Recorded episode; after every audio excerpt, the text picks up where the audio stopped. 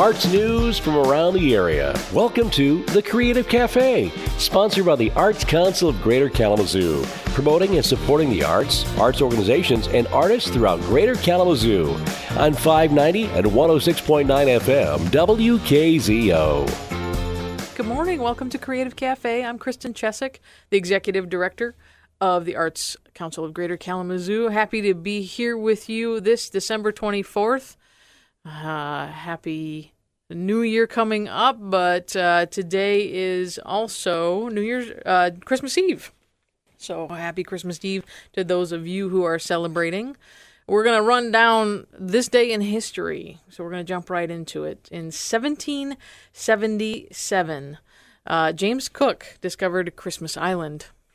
In 1818, on this day, the Christmas carol Silent Night was composed by Franz Xavier Gruber, and it's first sung at the St. Nicholas Parish in Ob- Oberndorf, Austria.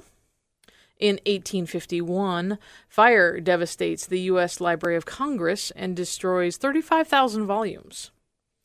In 1920, Enrico Caruso gives his last public performance with the Metropolitan Opera. In 1922, the BBC broadcasts its first British radio play, The Truth About Father Christmas. And in 1924, at the Richard Rodgers Theater, uh, actually, the Richard Rodgers Theater opens um, 46th Street in St. Shannon's. Uh, they, they are open for the first time in 1924.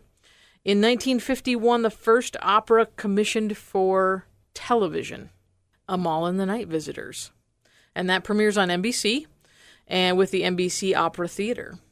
In 1956, on this day, Christmas Eve, the I Love Lucy Christmas show airs, but it was never put into syndication, so I think it's going to be very difficult to actually find that now.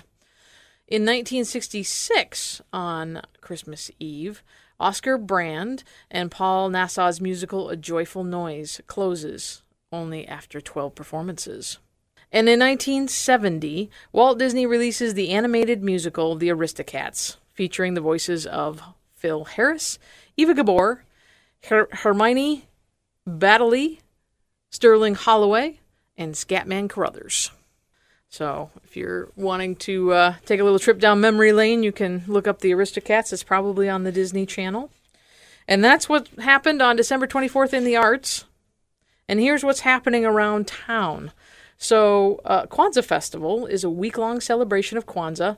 The one that we have here in Kalamazoo is being curated by Soul Artistry in collaboration with the Society for History and Racial Equality, Sisters in Business, the Black Wall Street Kalamazoo, Rooted, the Black Arts and Cultural Center, Healing Hearts Studio, and Brown Boy, Brown Girl Reads. It's sponsored by the Kalamazoo Community Foundation, and all the events are free. So, this is honoring uh, African heritage and black culture. It's observed from December 26th to January 1st. So, coming up on Monday, there is a Kwanzaa kickoff at the Space at 5 p.m. That's downtown Kalamazoo. On Tuesday, there is a self-care session at the Space from 5 to 6:30 p.m. On Wednesday, collective work and responsibility is being celebrated. So, Black History Trivia with Share at the space. On Thursday, we have Kalamazoo Buy Black Day with the Sisters in Business and Black Wall Street Kalamazoo. And then on Friday, December 30th, there's a virtual Reiki session, and that's facilitated by Healing Heart Studio. You can register at soulartistryinfo at gmail.com. Then there's a breakfast on December 31st, New Year's Eve. Um, that's books with Brown Boy, Brown Girl Reads at the space from 11 a.m. to 2 p.m. And then Saturday, January 1st, we uh, finish up the Kwanzaa Festival with Faith, a virtual recipe sharing, building the Kwanzaa cookbook. So hopefully you can um, get out and uh, celebrate Kwanzaa locally in Kalamazoo, being curated by Soul Artistry. If you're celebrating Christmas this year, you're going to not want to miss the Gilmore Car Museum's Winter Wonderland Christmas event, and that's running through December 30th. So you can get out there and actually drive through the lights. And you can also um, walk through the lights anytime you want if you go downtown to Bronson Park uh, after dark. The park is beautifully lit this year. And if you're going up the Grand Rapids Way, LMCU Ballpark also has a drive through the light show. And if you're celebrating Hanukkah this year, the menorah in the park is up and uh, and the last couple of nights are coming up here. So uh, six o'clock is going to be the lighting of the menorah for the last two nights. And when we come back, we're going to talk with Deb Droppers, who is the organizer of New Year's Fest, which is an annual event going on in Kalamazoo since 1985.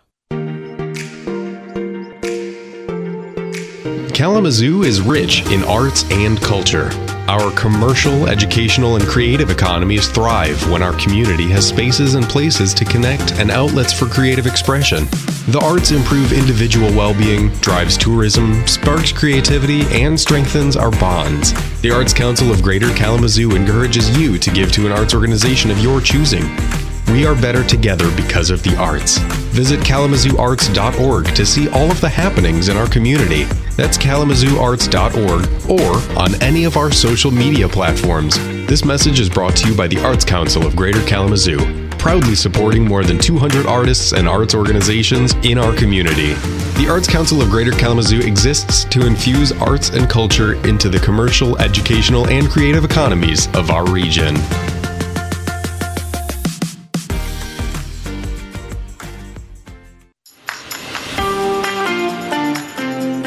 You're listening to The Creative Cafe, sponsored by the Arts Council of Greater Kalamazoo on 590 and 106.9 FM, WKZO.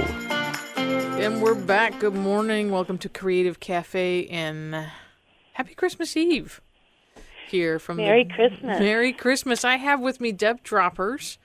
Uh, Deb, you and I have known each other for a long time. You are uh, the events guru in Kalamazoo, and uh, I'm here to talk to you today about New Year's Fest. But before we get to that, well, you're on Creative Cafe this morning. So, what is your favorite morning beverage? Ooh, without a doubt, coffee. Yeah. And lots of it. Lot, lots of coffee. Do you put anything in that coffee? I don't. I drink it straight black, and I probably have at least a pot a day, if not more. Wow. Okay. So that yeah keeps you going. That's what's pumping through your veins right now. Well, we understand that because you are busy. You're very busy. You guys have been, uh, I'm sure, for the last few months getting ready for New Year's Fest. Um, how long have you been in charge of New Year's Fest? Oh, well, it, it will really show my age. um, I started in 1993. Uh, but the real story is way back in 1990, oh, 1985. Mm-hmm. Um, Cheryl Scully, who was city manager at the time, and she had just become city manager, handed me this little, you know, how typewriters and parchment paper, remember the old typewriters, and you'd mm-hmm. put that little piece of paper in there and you'd type out your little letter? Mm-hmm. Well, she handed me this letter, and this letter was from two women, Maxine Becker and um, Jean Houston, and they said, We have a vision. And that vision is we want to bring a first night celebration to Kalamazoo. And Cheryl handed me that letter, and she looked at me and she said, Whatever it takes, you make sure that this happens in Kalamazoo. And so there we go. Oh, and here we are. And here we are. And the date on that again was that That was 1985. 1985. So it's been happening for a while now and been very Oh, yeah. successful. You know, we even did this event through, remember, Y2K. Mm-hmm. Yes, we were all we worried that everything was going to end. Yep. Yep. and we did it during COVID. And what we did um, on December 31st, 2020, is we did it on the steps of the Radisson, and we turned those steps into a stage. Um, and, you know, of course, the numbers were very small, and we had um, tents, and people wore masks outside, and we had at least some performers. But what happened was that helped us realize that we can do live bands in the cold outside.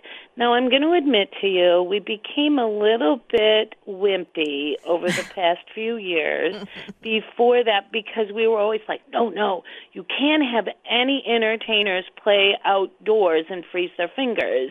Mm-hmm. Um, you just can't do that. We have to really push indoor, indoor. But what COVID has helped us realize is that we are a festival. Mm-hmm. And that festival means you're going to put up big old tents, you're going to put heaters in those tents, and you're going to create this way for the community to come in and to pop in, to experience music and to experience entertainment, but also feel free to walk and to go do something else. And that's really the essence of what a festival is. A mm-hmm. festival allows you to kind of um, pick what performances you want to see and stay as long as you want to stay. Now, in some of the churches, it's a little disrespectful to leave a performance while it's happening, but we can do that in Bronson Park. So what we've done is we've made New Year's Fest more flexible in terms of how people can participate in the experience of that entertainment venue.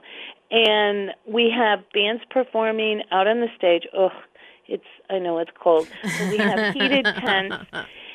And the cool thing is is that New Year's Fest really always has been and still is a festival and a performance that you can kind of create mm-hmm. your own journey on that night between 6 and midnight and yet still come together at midnight and be with a whole bunch of people you may know, you may not have seen for a long time, or you may not know it all and watch that ball drop, watch the fireworks, and say, wow, we are a community. And that's the cool thing about New Year's Fest. Yes, it is. It is the cool thing. And 2022 is shaping up to be a great New Year's Fest. You mentioned 6 to midnight. Where are these heated tents that you're talking about? So it's in Bronson Park. Um, we actually have um, like 12 venues. Mm-hmm. Um, we have 17 performers, 12 venues, and it makes for, here we go, 60 different performances. Doesn't that make you tired? Yes. Me but too. it's good. It's good. No, it's it's excellent though because that's so twelve different venues, uh, all within walking distance, right, of Bronson Park. So bundle up and walk. Mm-hmm. Yeah. Yeah. Yep. And then you mentioned that you have 17 performers lined up to perform. Can you give us a quick rundown of the entertainment plan for this year? Sure. So we kind of what we really recommend is um, go to our website, mm-hmm. um, and our website is www.newyearsfest.com. And in the entertainment tab, we've tried to categorize some of those entertainers into different categories. So if you have um, kids, we have kind of a really cool track that you can now I'm talking like it's a conference or something. We have a really cool track where you can see Alan Samola, who's a magician, and a ventriloquist, Richard Paul, Spoon Man, who performed a really, really, really long time ago. He juggles spoons. and then, of course, Zemo, the yo yo master, who literally adults and kids can tell him his performance and what he's going to say before he says it because it hasn't ever changed. well, it's it's yeah. quite the stick. And then of course we have Preston Lyford and he is in the heated tent, which is really fun because he projects his performance up in the up on the ceiling of the tent. It's kind of wild. Hmm. Anyway, he um, participated in America's Got Talent in 2021. The other thing that's cool is Ada Leanne. She also um, participated in. Um, the America's Got Talent with the NBC TV show mm-hmm. by Kelly Clarkson and Snoop Dogg. Mm-hmm. She advanced pretty far into that song contest season. She has been with us since I think she was maybe 14 and she is amazing and it is so much fun because New Year's Fest kind of pick some of these young emerging artists and they grow up here at New Year's Fest. So mm-hmm. like Alan Samola, same thing happened. Only now he's got a baby and he's in his well, maybe late 30s, but he's been with us a really long time since he also was 15. Mm-hmm. So they take the stage, they um, perform in front of their community with the comfort of knowing people will love them regardless, and they grow and expand their performance, and then they go off and they do great things. And we couldn't be prouder of the fact that they started here at New Year's Fest.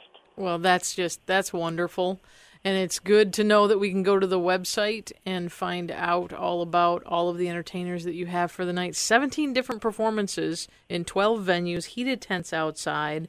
You had mentioned also ball drop and fireworks at midnight, which is great. Always a fun way to ring in the new year. Uh, how much does it cost to attend? Advance ticket sales are seven dollars, and day of in Bronson Park is ten. That's it. You do you do need a button. Mm-hmm. Um, mm-hmm. I always say button wrong. You do need a button for the heated tents. I get you. Um, this of course, the the fee doesn't begin to be able to pay mm-hmm. for this event, and that is why we are so very thankful that our foundations here in Kalamazoo have wrapped their arms around the opportunity to be able to create a super affordable evening um, and along with our sponsors. So we couldn't be more fortunate to be able to offer it at such a I don't want to say cheap, but affordable price. Oh no, it's a very affordable price, and it's good because you want to be able to bring the whole family. And oftentimes, you know, it, one or two people attending an event, you know, twenty bucks is not a big deal per person. But then you have a family of five, that mm-hmm. becomes a big deal. So it's nice to know that there's something on New Year's Eve that that an entire family can afford to come out and do.